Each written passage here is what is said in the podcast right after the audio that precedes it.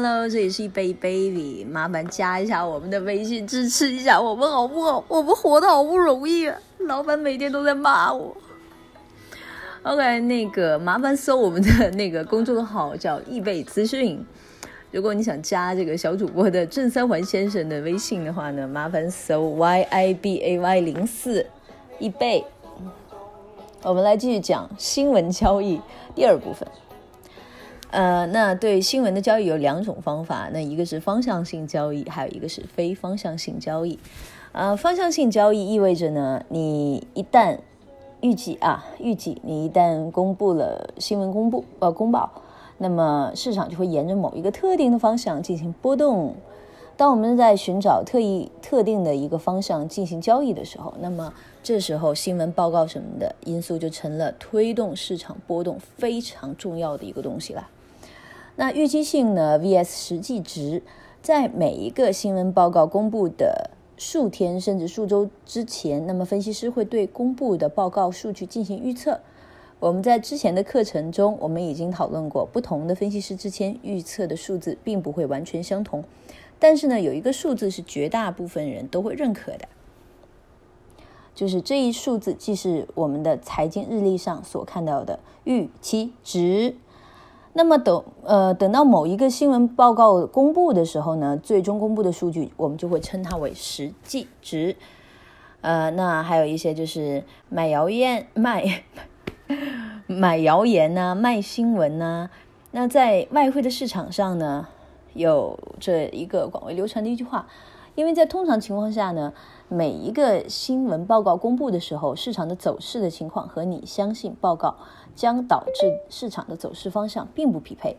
比如说呢，市场预计美国失业率将上升，那么假设上个月美国人呃美国的非农就业人数是八点八，而市场预期的即将公布的失业率呢为九点零，呃百分之百分之啊。由于预期值为百分之九点零，那么这意味是这所有的大型市场都会，呃的参与者都会预计美国的经济进一步走疲软状态，结果就是呢，那么美元就会走疲软状态。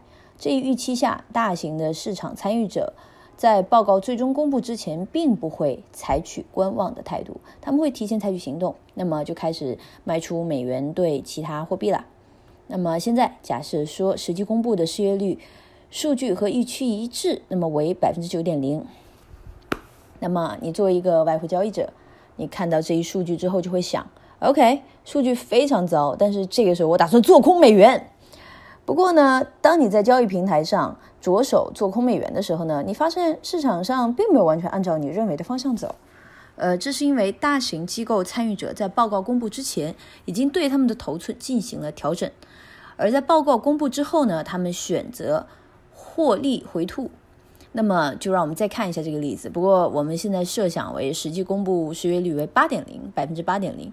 那么，市场参与者此前预计失业率就会升到了百分之九点零。那么，不过最终公布的数据呢，却显示失业率出现下降。那么这个时候美元就会走强。在你的图形上呢，你会看到美元全盘会出现大幅的上扬，因为大型的市场参与者此前并没有料到这一情况的发生。那么由于报告已经公布了，而最终公布的数据和此前预计的数据呢非常不同，他们都会试图以最快的速度对其仓位进行调整。如果最终公布的数据为百分之十。那么这一情况也会发生。那么唯一不同的是，美元这一次不会上涨，而是大幅跳水。由于市场的预期失业率为百分之九，但是呢，实际失业率高达百分之十，那么大型投资者就会对更多的卖出持有所有的呃持有的美元。那么因为美国经济呢较此前预计的，那么出现了更加疲软的一个状态。对数据的预期值和实际值的分析，能够帮助你更好的衡量那些新闻报告，实际上就会导致市场的波动，以及市场所选择的方向将会如何。耶，这是什么？OK，那非方向性交易，更为普遍的交易策略呢是非方向性的交易。那么交易，那么我们在这一方法忽视了市场的方向性的波动，只是基于这一事实。即重要的新闻报告将导致市场大的波动。那么具体市场会朝着哪一个方向波动，那么并不重要。就是说，一旦市场朝着任意方向进行波动，你们都有入场交易的应对计划。你不需要有任何看空或看高的一个倾向，呃，故称为非方向性交易。那啥是方向性交易呢？那么再回到美国失业率的一个例子。呃，早前我们说了，如果数据和预期预期的一致或略微好于预期，那么我们可能出现的情况。那么现在，如果我们假设数据出现了呃出人意料的下滑，这对美元会造成什么样的影响呢？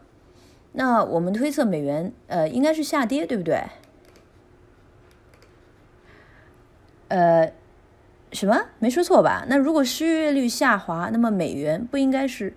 上涨吗？这里有很多理由来解释为什么，即使更多的人就业，美元仍然有可能会下跌。这一原因是美国经济长期总趋势处于一个下行的一个状态。那么记住，有数个基本面因素会对经济的强弱状况产生影响。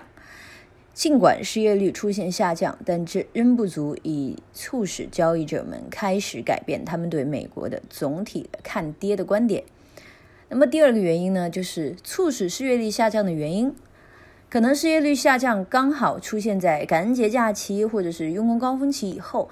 那么在这段时间里呢，很多公司将会增加招聘来应对突然增多的购物者。就业人数的增加可能在短期内导致失业率的下降，但这不能长期的改变美国经济的一个长期的前景。那么利用更精准的方式去衡量失业率的。方式呢？那么就是拿去年的数据跟今年相比，那么这样子就会让你看到就业市场上实际上是有好转还是没有好转。OK，我们现在要记住一点：我们在快速进行交易决定之前，始终要回看一下总体的经济状态。那么现在你的脑子里面应该有了这一方面的一个认知啊。OK，呃，我们下面就讲如何用新闻进行方向性交易。呃。我们还是用失业率的例子啊，在公布报告之前呢，你首先做的是看一下失业率的运行趋势，以判断失业率是一直上升还是一直下跌。通过对之前的失业率的走势的情况，你能够对未来的走势情况有一个大致的一个看法。那么假设失业率一直在稳定上升，六个月前失业率为百分之一，而上个月失业率上升到了三。那么你现在说哦，你很自信，就业人数正在持续的下降，因此失业率上升的几率就会非常的高。建议你的预期失业率会上升，那么这时候你可以开始做空美元，呃，尤其是你感觉可以做空美元对日元。就在失业率报告公布之前，至少是二十分钟前，你观察美元对日元的走势情况，你发现了汇价处于区间波动。那注意看区间的高点和低点，它们将会成为突破点。呃，那么注意啊，波动的区间越小，那么汇价出现较大行情的倾向性就越大。由于你预期美元将走低，那么你美元对日元就会出现下行突破行情，表示特别的关注。那么你预期，呃，预计汇价将下跌，那么你采取较为合理的策略呢，就是将入场的点位设在下突破点。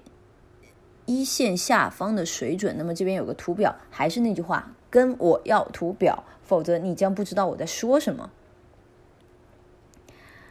嗯，那么大家希望是能够建一个交易模型，就是你看跌美元或呃做多美元的这样的一个东西。所以，当你把这个模型这一个东西整体的东西树立起来之后呢，你就会有一个相对来说比较呃全面的一个概念，而且你在做交易的时候呢得心应手一些。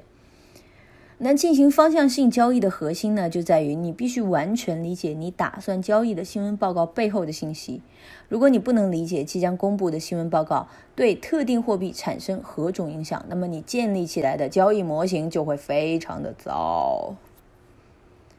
那什么是非方向性交易呢？那首先我们要确定一点，就是我们要看哪些新闻。那本系列的课程在早些时候我们讨论过引起市市场最大波动的新闻报告是哪些。那么具体理想的状况就是你只想交易这些新闻里面讨论过的内容，因为这些新闻报告公布后呢，都会引起市场的一个巨大波动。那么下一步你要做的就是在实际新闻突破公布至少二十分钟之前观察汇价的交易区间，这一区间的高点可能就是汇价上行突破点。而区间的低点可能是下行突破点。值得关注的是，汇价的波动区间越窄，那么新闻报告公布后所引发的波动就会越大。突破点将是你的入场点位，该水平就是你打算设定的价格水平。你的止损点应该是在大概高于或低于突破点的二十点的水平。那么你的初始获利目标就会和突破点所形成的区域。幅度相同，这也就是我们说的叫跨期交易。无论价格朝哪一个方向进行波动，你都有机会进行交易。有鉴于呢，你已经做好了入场的准备了，那么你现在就要等，等待新闻的公布。有些时候呢，汇价最初可能会朝着某一个方向进行波动，而随后你突然发现你被打损，呃，打了止损出局。因为汇价随后快速的朝着相反的方向进行波动，那么你之前所设的另外一个入场订单可能会被触发，而且呢，如果你在这个单子的交易中获胜，那么你会有效的弥补你的初始损失，获得少量的获利。那么最好的情况呢，就是汇价只触发你所订单的呃所设定的一张订单，那么价格就会持续朝着有利于你的方向进行波动。那么在这一情况下呢，你是不会有损失的。不管是汇价朝着哪一个方向进行波动，如果操作得当，你都可能会实现获利。非方向性的交易呢，如此吸引人的一个原因是它消除了市场情绪的影响。当波动开始的时候，你想要的只是获利，那这允许你用更多的交易机会实现获利。那么你所下的订单可能在任意方向被触发。当然了，还有更多的新闻焦虑交易的策略。但是呢，无论你什么时候想进行新闻交易，本课讲到的理论都会对你有所帮助的。那么在交易新闻的时候呢，你可以选择方向性交易，也可以选择非方向性交易。呃，那你现在知道了如何交易新闻，那么你需要牢记以下几点。首先，当你进行方向性交易的时候，你会预计汇价朝着某一个特定方向进行波动，而你之前呢，已经在这个预期下设好了订单。当新闻公布的时候，知道市场朝着某一方向波动的原始，呃，原因始终都是好的。当你进行非方向性交易，你并不需要在乎汇价朝哪一个方向波动，你只需要等到汇价触发你事先已经设好的订单即可。呃，那么还有非相非方向性交易呢，也叫做跨期交易，so easy 是吧？所以在你能够感觉到哪些新闻的报告会引发市场的波动和预期相差多大的数据会引发市场波动，哪些报告需要避免交易之前，你需要 practice，practice 还有 practice，那就一直在练习。和其他的交易方法一样，你的成功建立在良好的准备的基础上。如果如果你像我一样懒，那么找一个好的操盘手跟他的单，然后呢？每天打开来看一看，呃，如果没有什么太大的行情呢，你就把这个 A P P 软件叭一关，你该干啥干啥去。每个月有一个这个百八十块的百分之三到五这么一个良好的收益，那就已经非常的棒了。所以呢，呃，前两天还是有人在一直问我说，呃，我是不是每天半夜三更都在盯盘？我想说，对，曾经我是的。曾经晚上我们老是玩心跳，坚持了一个星期之后呢，我感觉我都已经心脏都不太舒服了，所以后面我就选择了，嗯，二话不说开始进行跟单，因为有的时候像我们这种白天要上班，晚上还要看盘的话，对我们的心理压力真的是有点大。三十来岁的人了，别把自己搞这么累，你说对吧？拜拜。